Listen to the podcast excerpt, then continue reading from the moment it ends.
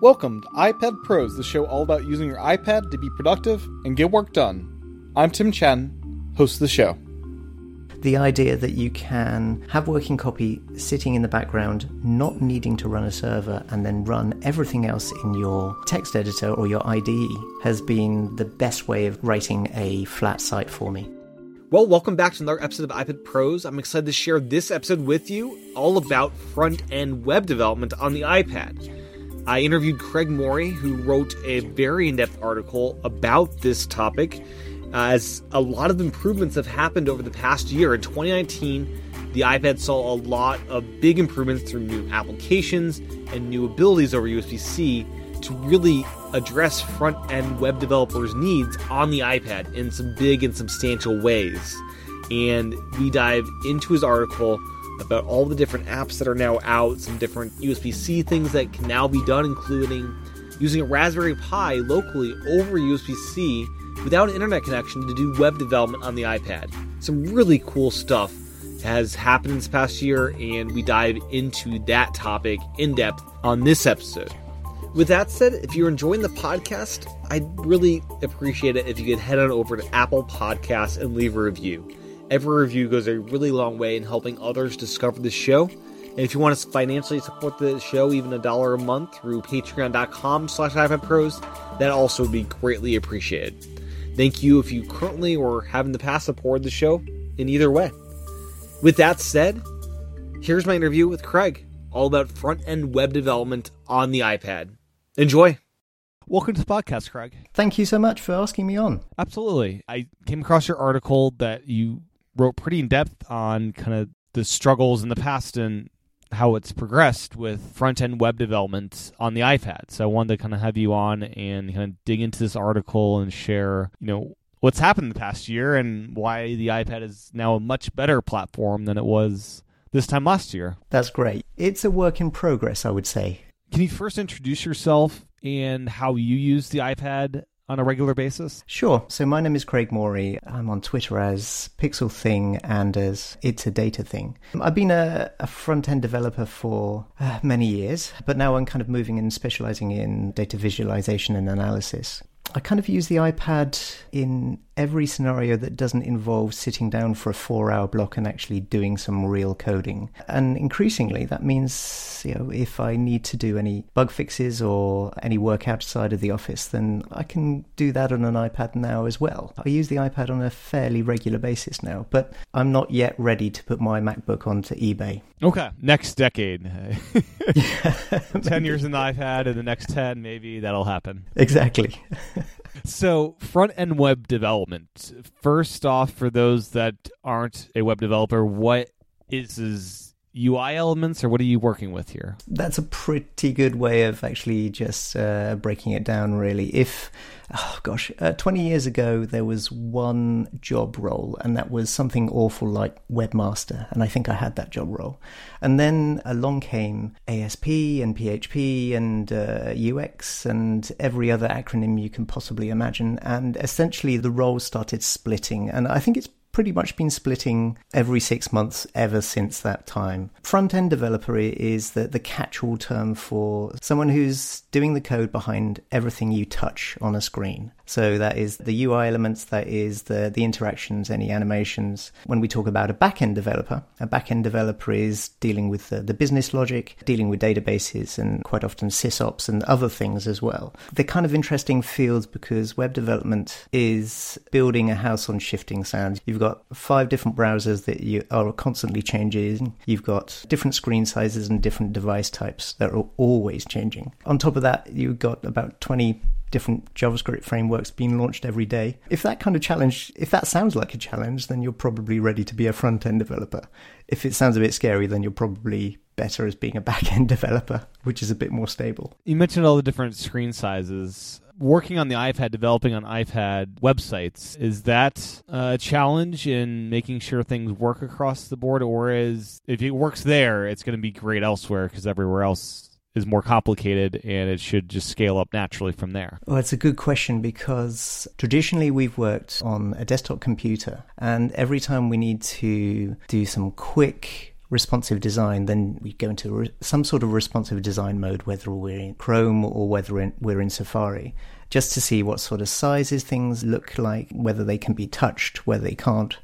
The funny thing with dealing with an iPad is that we can't go bigger than that screen generally. Right when we go smaller, then of course it, it's a fairly good estimation of what an iPhone or an Android phone is like. What I'm trying to get my brain into is that I've always told other developers that, that they shouldn't rely on the developer tools in Chrome to do their responsive design anyway. We have quite a good device lab at work. So when we get to a certain stage, then let's actually test this website out, this little project out on real devices because the, the difference can be massive. And so I'm trying to get my head into feeling that before I used to think of the iPad as one of the devices I tested on. And now I'm trying to get uh, thinking about whether I need to think about desktop or keyboard and mouse driven computers as the sort of device that I'm testing on instead. You can get quite a long way with being able to deal with responsive design on the iPad. If you do do that, then you've got to then break off and do some real device testing on some real big screens, keyboard and mouse, and smaller screens as well. It's just another device to add to your device lab if you're thinking about talking about making things for desktop computers. Am I right in thinking there currently isn't a way to hook up to an external display on iPad and it being optimized for that big screen to kind of mimic what a big 27 inch computer would see? They're mostly mirrored at this point with the testing tools for that? Not in a reliable way, really. You had Anders on, who uh, worked on working copy recently, and he's actually got a fairly good way of, of projecting a preview onto a big screen.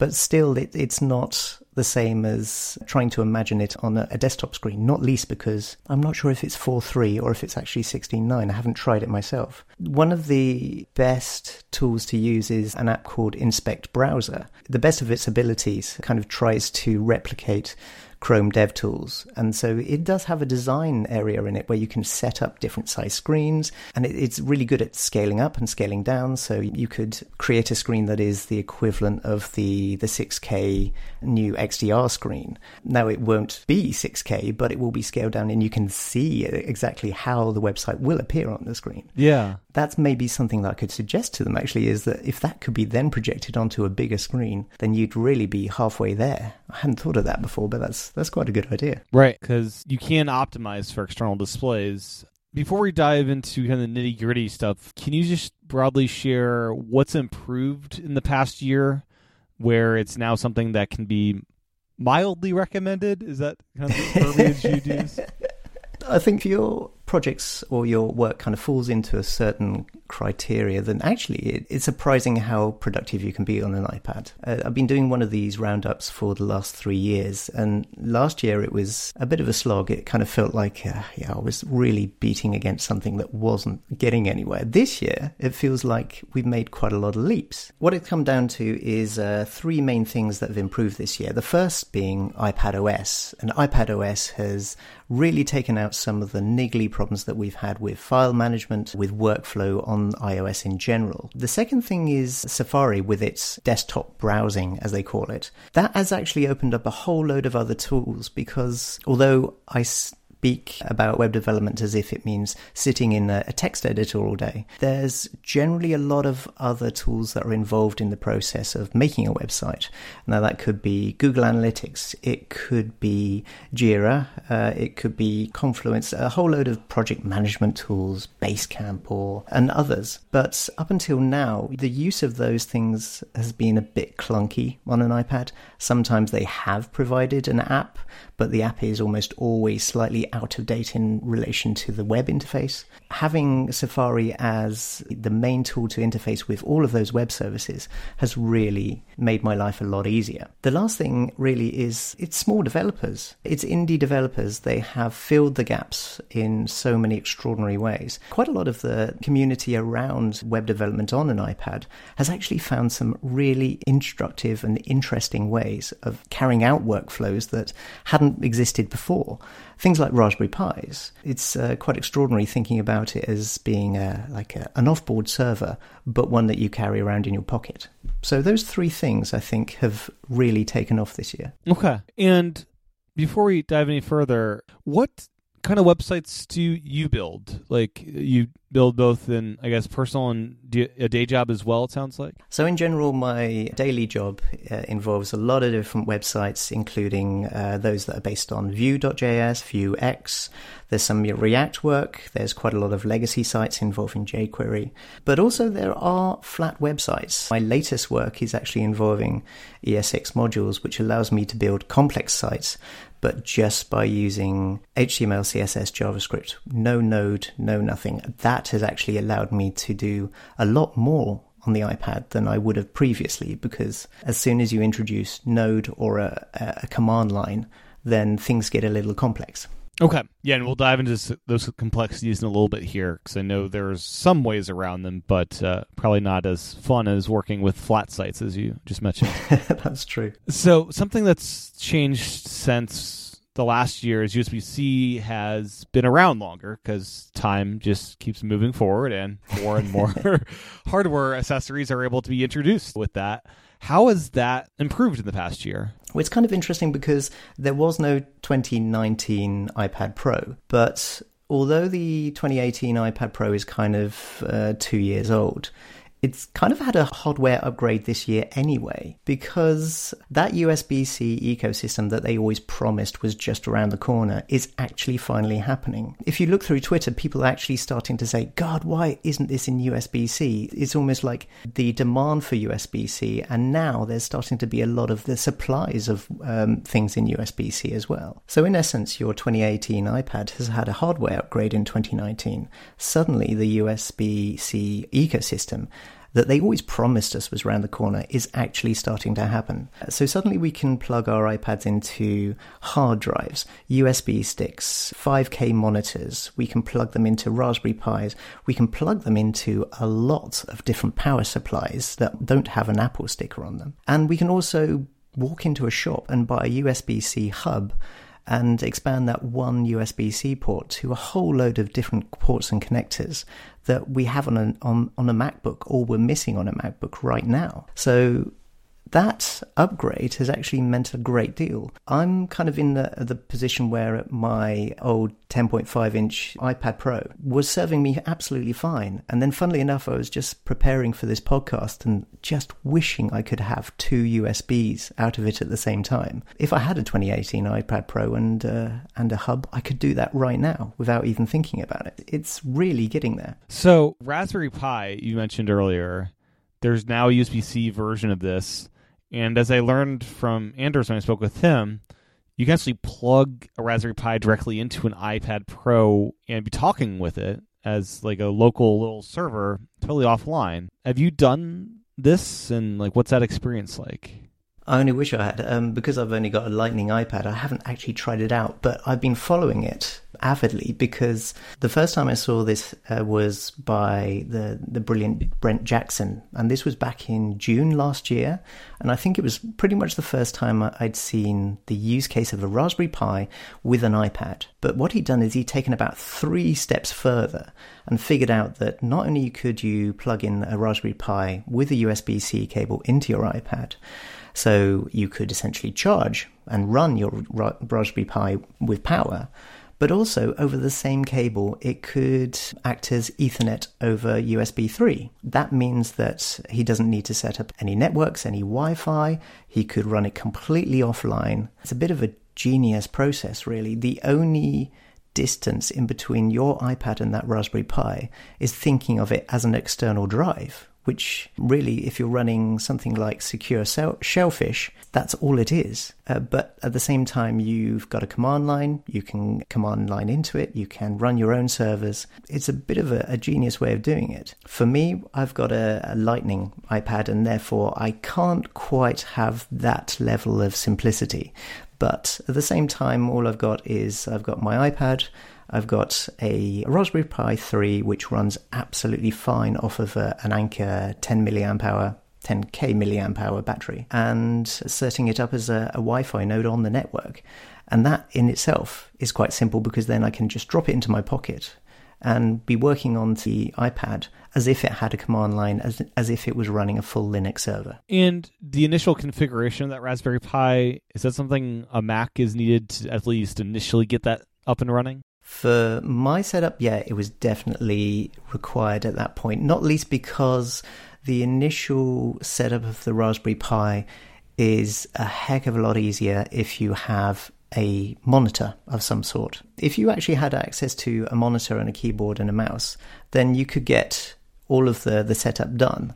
But quite often it's easier to, just as easy to use a, a Mac to be able to get into the Raspberry Pi and then do that setup initially as well. And that's the case as well for the USB C one where you're hooked up directly to it? Definitely, yes. Okay.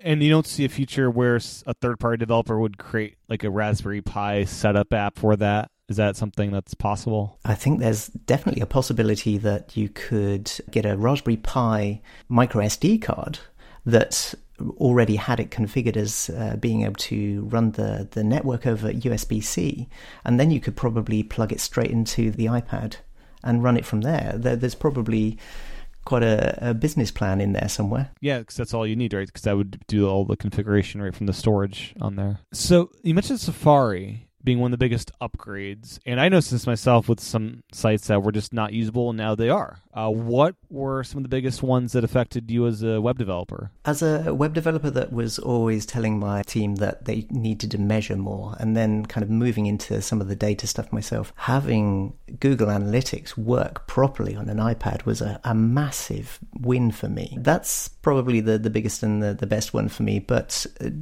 that's on top of, say, Google Docs and also a lot of the, the project management tools like Jira, like Basecamp that we've used with different jobs as well. There's still a few standouts. With some web apps, there's quite often cases where if you need to grab hold of handles, so you need to resize items, I'm thinking in particular of Google Data Studio or some items in Google Docs, then that's still a bit fiddly on an iPad. The assumption is that there is a mouse and there's a hover state. I can see in the near future that actually being fixed as well. Okay. Yeah, be I'm curious to see where iPad OS 14, iPad OS 2 will will bring us with like hopefully improved mouse or and cursor support and all that. Yeah, it would be interesting to see if that big round dot uh, gets any smaller once people start shipping and playing with the new Brydge keyboards and such. Another web rendering thing that you brought up in the article is that WebKit is kind of the only thing available on iOS and there's some apps that'll remote into a different web browser to try to get around that. That's how we got some Flash browsers back in the day. Uh, do you see there being a way for Apple to offer other rendering engines that maintain the security of iOS? I think that's kind of the reason they've used in the past for why it's only WebKit. I kind of think in the end it will probably come down to litigation. I'm sad to say, really, oh. because it's it's uh, it's the kind of thing that certainly Microsoft have fallen foul in with in the in the past. The idea that it's a security risk is understandable because browser is essentially a, a, whole new operating system on top of an operating system. But at the same time, iOS is possibly one of the most locked down and secure systems when it comes to file systems, when it comes to sandboxes, when it comes to threading, that there is out there commercially available. So I'm pretty sure that if Google had dispensation to put Blink and essentially Chrome, Chromium onto an iPad, then they could do it in a way that wouldn't actually compromise the security of an iPad. Okay. Some different workflows that you discuss in your piece. The first is, as we mentioned earlier, needing to work with a remote server or virtual private server. And this is because you can't install different tool sets like you can on the Mac. Can you share some about these workflows and what limitations may still exist over methods used on the Mac for this? A lot of front end web development these days does rely on a toolchain of some sort. So whether that is Webpack, Gulp, Vuex, React, it, there's a whole load of different frameworks and different methods to create very complex websites out there today. The problem with all of those is that they demand some access to a command line. And when they say a command line, we're, we're talking about a Unix or a, a, Linux command line. Now, iOS is built upon Darwin, so Darwin is a Unix shell of sorts. But the trouble is, is that iOS does not allow any access to the command line at all. So, what do we do with a, a development process that relies on a command line but it doesn't exist on the device that we're using. Well, we kind of offshore it to another box.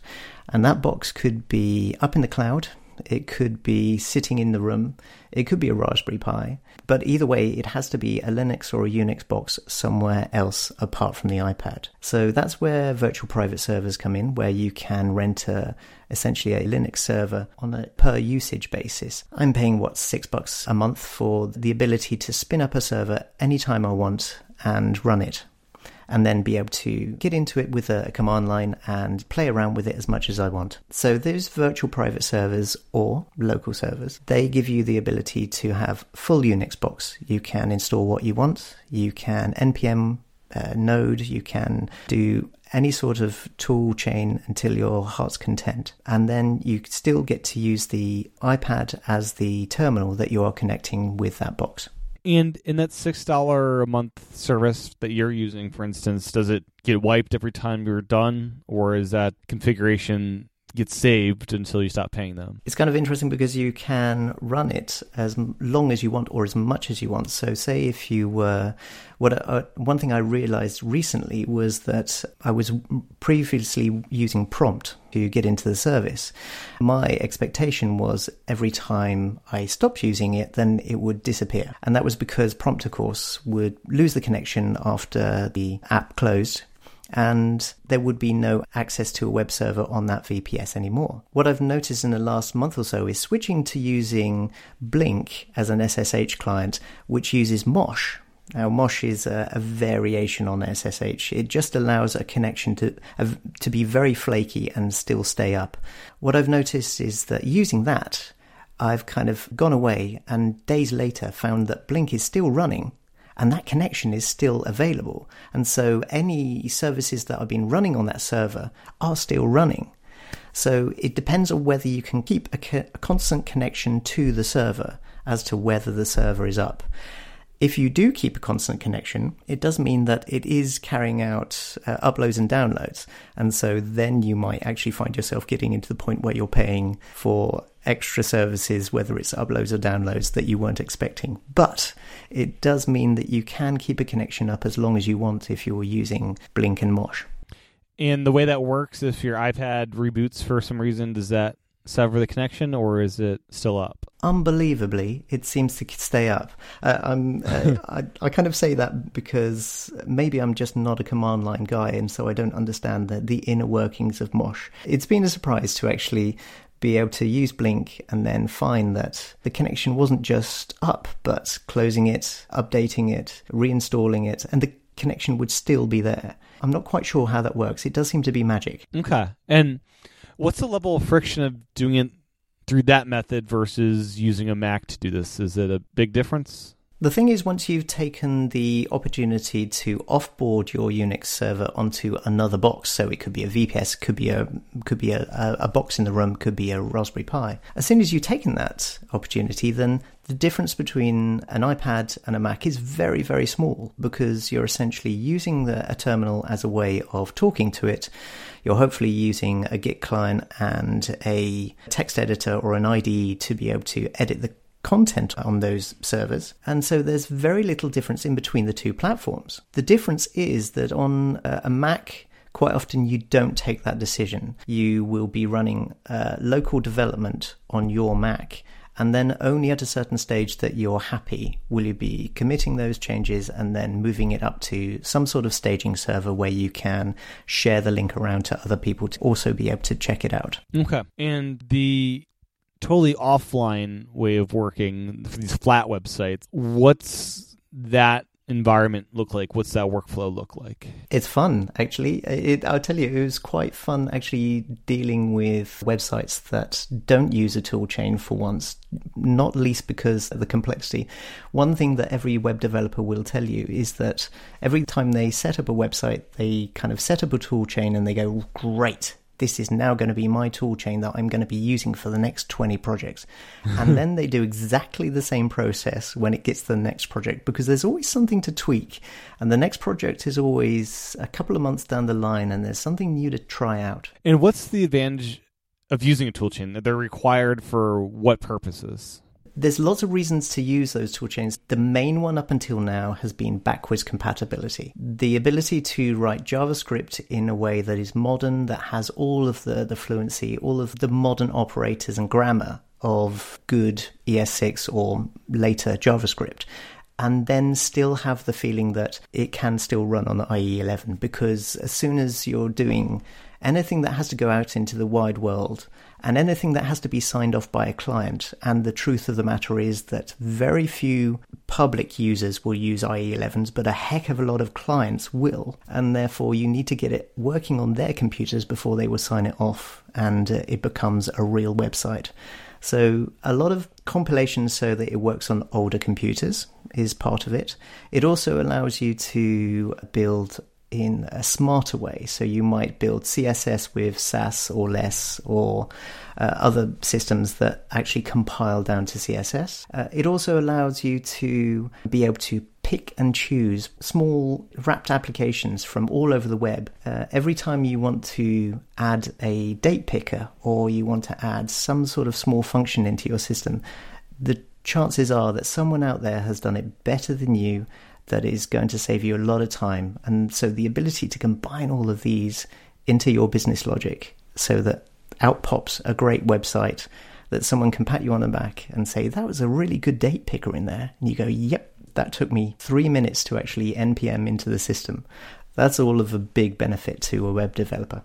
And when you find a, a tool chain you'll be say in Safari on the iPad, you find it, and there's some link that you input into the terminal that goes into the remote server, or how do you uh, actually do the in- installation? So if you discover a new way of working, and quite often there's a hundred of those a week, if you pick one that's a really good one, then all you need to do is you need to get that command line up, whether it's sitting on your Raspberry Pi or whether it's sitting on a VPS, and start npm installing quite often, or yarn, or yarn 2 as it is this week.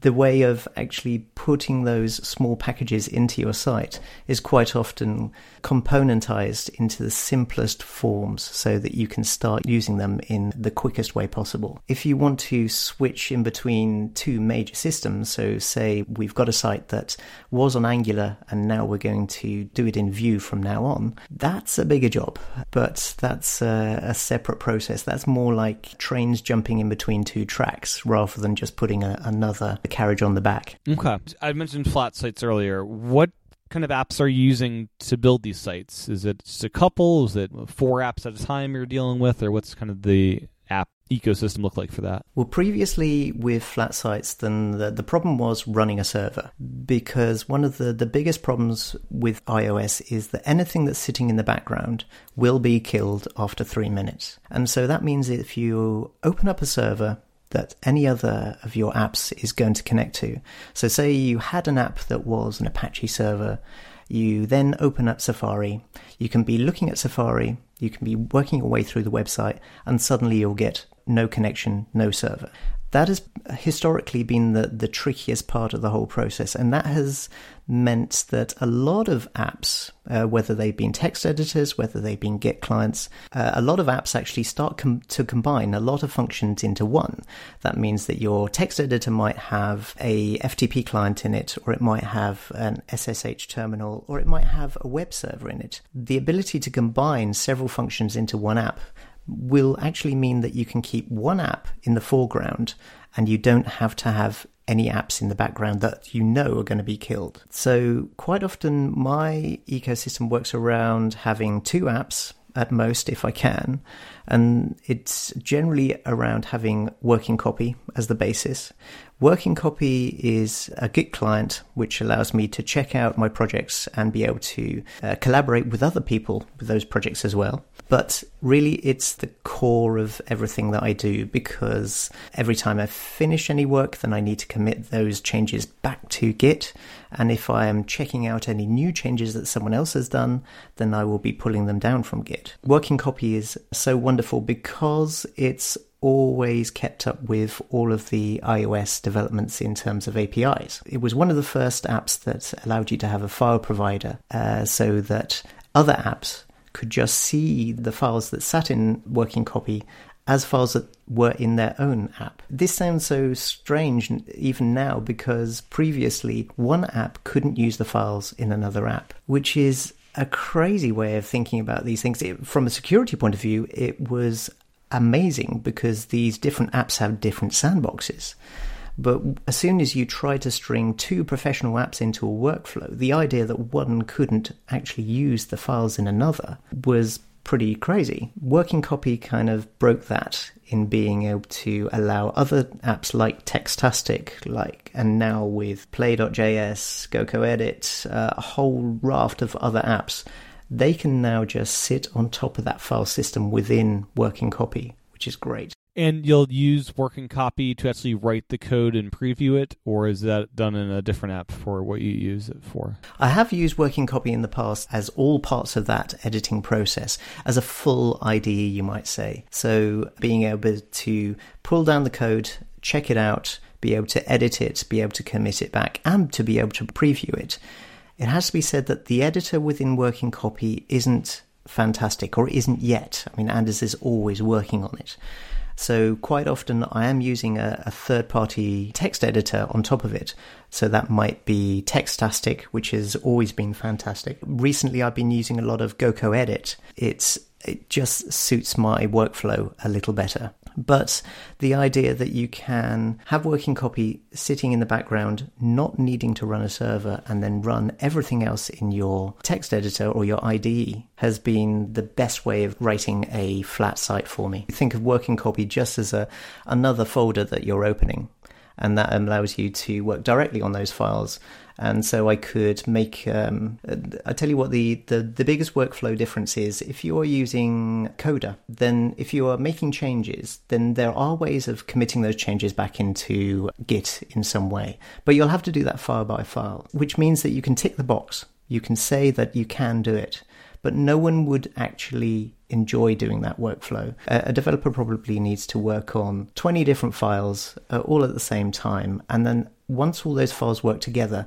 then they're going to be pushing all of those changes back at the same time. The process of having working copy and Textastic or other text editors means that you can just do all the work that you need in that text editor. And when you're ready, just go back to working copy and here are your 20 files that you've edited. Give a, leave me a message and your job is done. And as you're working with files, say you need to reference an image that you're wanting to display in your website, how is that actually done? You're because uh, there's hyperlinking to the image, and is that something that's on the internet, or is it a local file on your iPad that somehow when you upload it to Git and all that, it, it magically works, or what's that like? If you're using images in your website, it's not that unlike how you use images on the Mac anyway. There's a fair amount of creation tools within iOS to be able to do that already. I mean, you can now use Photoshop itself you can't use apps like Sketch, but there are apps that allow you to preview Sketch files. That allows you to maybe take those elements from a designer and be able to image those into screenshots that you could use as comp images for the first version of a, a website anyway. Or you can take images from your photo album and be able to save them into a file system and just reference them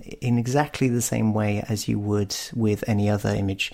So slash images slash this is a fantastic picture of Tim Chaten dot JPEG, and uh, it will work. Okay, very cool. And then kind of to wrap it up, I just want to just highlight some of the apps that you mentioned at the end of your article that are pretty critical in development these days. And the first is play.js. Can you kind of describe what this is and why it's so wonderful? Yeah, I should probably have mentioned play.js earlier because play.js is the it's the the unicorn. We kind of came into this process saying you can't run Node, you can't run a command line on iOS. That is a fact. What play.js does is it says, no, actually, yeah, you can. What it's done is it's allowed you to run it in a, a slightly esoteric way. And uh, the developer tells a story about play.js saying that actually they, they were trying to create an environment that lived within a sandbox that uh, allowed you to create a website with a, a Node.js server. But as soon as it was submitted, Apple kind of came back and said, yeah, no. Could you actually do it in a more iOS way? And it was that enigmatic, it was that vague, uh, and it was not very encouraging. But bless him, what he did is he went away and he's come kind of come back with this genuinely interesting way of dealing with it. If you were checking out a project from Git, then this might not be quite so simple if you were making a project from scratch. But generally, it will come with a few files that say, these are the, the modules that I want to download, and this is how I want to run my initial build. And if you have those two files, it's called play.js for a reason. You load up that project, uh, you can see all the files in the, the bar on the left, and you hit a button that is marked play. And what happens is that the, a little dialog appears. It says, Ah, you're missing some dependencies for this. And it will start downloading those dependencies. And then as soon as it's downloaded the dependencies, run your little server, and then suddenly on the right hand side, you'll get the results in a web browser on the right. So it's the whole process from taking a Node.js based toolchain website, Webpack, could be anything, to the point of actually running it locally on your iPad. It's brilliant. Now, there are a few caveats in that it's specifically built for running React and React Native and Node.js servers. The developer is a fantastic guy who's actually started making changes so that it runs Vue.js as well. So he's very open to seeing where this goes in the future.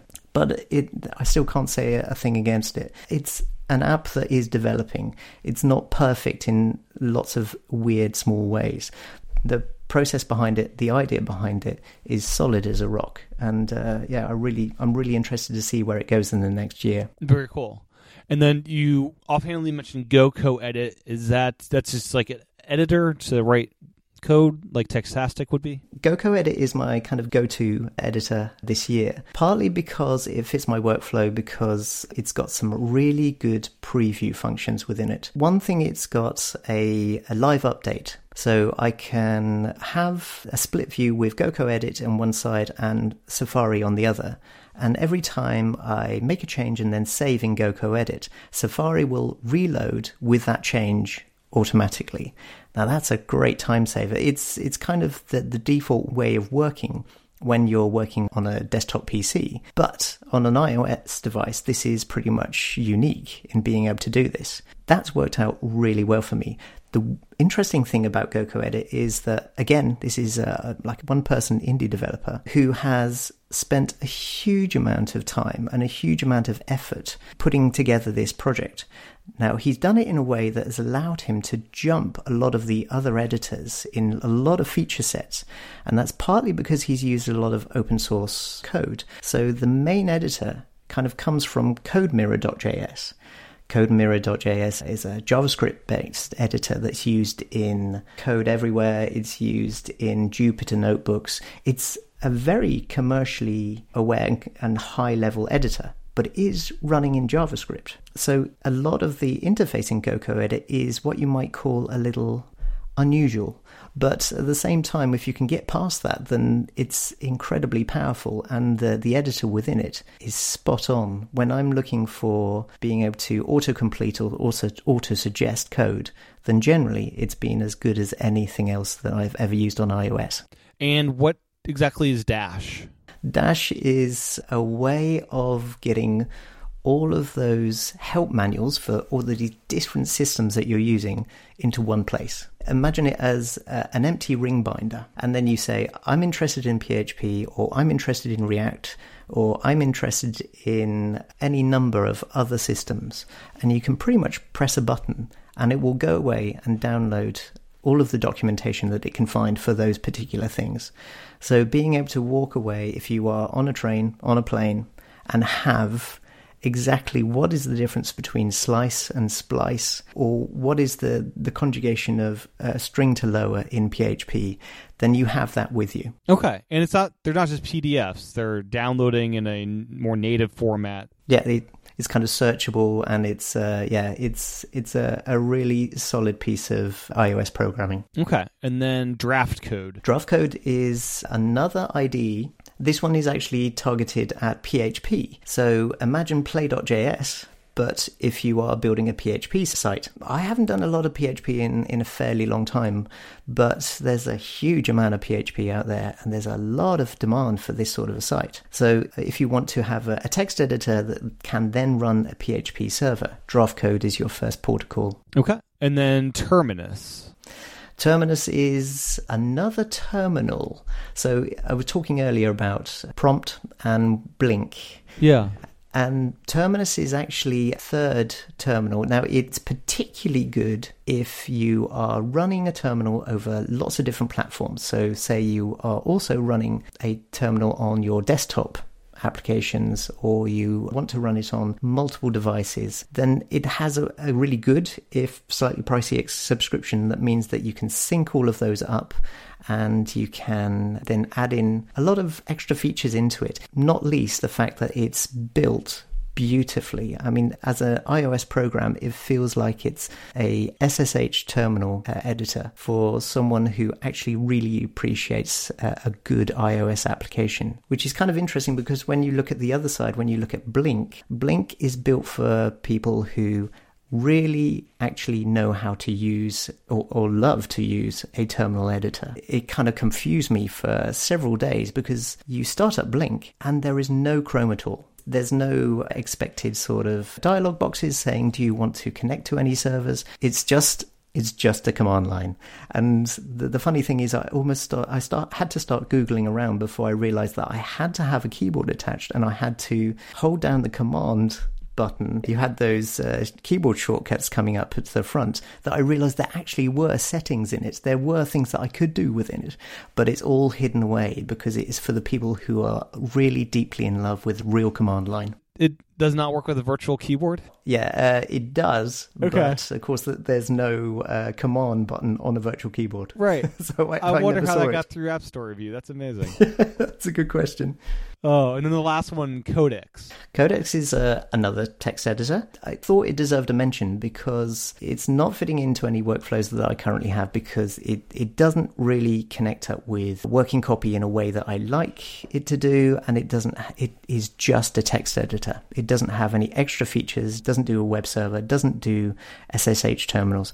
But it kind of really reminds me of Sublime Text when I started to use Sublime Text however long ago, because it's just built in a really cool, nice way. For another indie developer, it's built in a way that is not cutting any corners. The auto suggest, auto complete features are really good. Just that the workflow within the the app is spot on, and I thought it kind of deserved a shout out for that.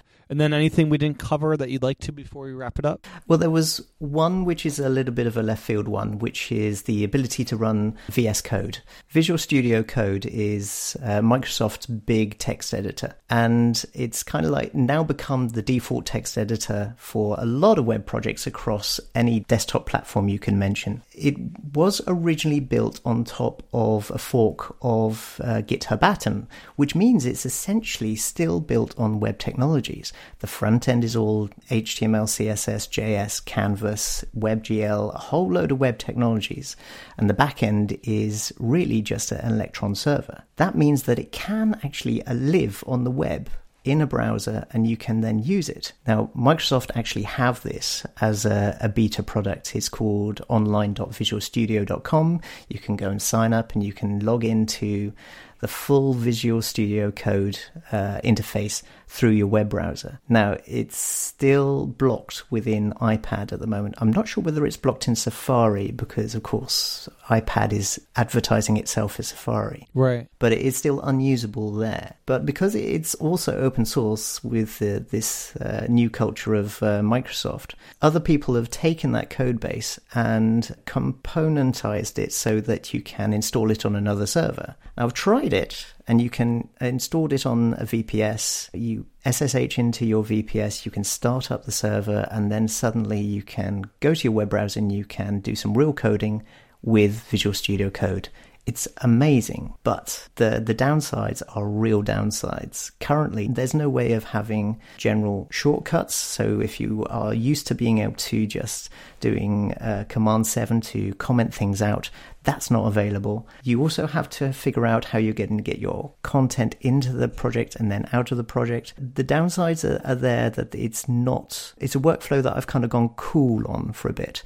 The interesting thing about it is that it kind of suggests a new future for how we could do this. Now, if anyone could lean on Apple and say, there's a couple of things that iOS could really do with to be a great developer system, then Microsoft would be that person to actually lean on Apple and actually commit them commit them to that that course of action. I'm kind of hoping because it's not just blind hope. With the release notes of Visual Code Studio, then they do keep mentioning that the UI has been tested in iPad and they are updating and they are clarifying and they are correcting things. Hmm. So they have people within Microsoft who are testing this massive code editor that can do everything and nothing. And they are using iPads within Microsoft to do that. So that sounds like a really uh, positive note to end on, actually. Yeah, that would be really cool. Formally got yeah pushed out and supported. Yeah, hell yeah. well, thank you so much for kind of diving into all this. It's kind of fascinating learning about this world. It's something that I've only dabbled in some like WordPress sites, but this is a very big world in development, uh, web development. So thank you so much. Oh, you're kidding? No, it was a real pleasure. And for people that want to dive into your article, I think if you just search, you know, your search engine of choice, FB Web Dev on iPad 2019, you'll find it. Yeah, that's right. It's on uh, Medium, so if you just look for iPad Web Dev uh, 2019, then then you'll find it. Yep, and I'll link it in the show notes as well as a way to get to it nice and quick. Cool. And then is that the best place for people to kind of find where you write on Medium through finding this article and then kind of seeing what else you've done there? Yeah, I think we've briefly had conversations in the past about I have uh, fairly strong opinions about keyboards for iPads and things. So uh, yes. uh, yeah, you'll you'll probably find other things there as well. Excellent. And then is there a Twitter that you'd like people to follow you on? Um, my Twitter is I'm kind of splitting it in between my my regular stuff, which is Pixel Thing, uh, and uh, my data work, which is at it's a data thing. Cool, cool. Well, thank you so much for, for your time today, Craig. Really appreciate it. Are you kidding? No, it's uh, been a pleasure. Well, that was my interview with Craig, all about front end web development on the iPad. Thanks again to Craig for his time recording this and sharing all of his knowledge about web development with us. It was really fascinating learning more about this topic. So, with that said, as a reminder, as I mentioned at the top of the episode, head on over to Apple Podcasts and leave a review if you haven't already that would just be really appreciated if you could just spend a couple minutes doing that today. You can find the show notes at iPadPros.net. You can send me an email with any feedback you have at iPadProsPodcast at gmail.com. With that said, thank you so much for tuning in to this episode of iPad Pros. Thank you for your time and attention, and I'll talk to everyone again real soon.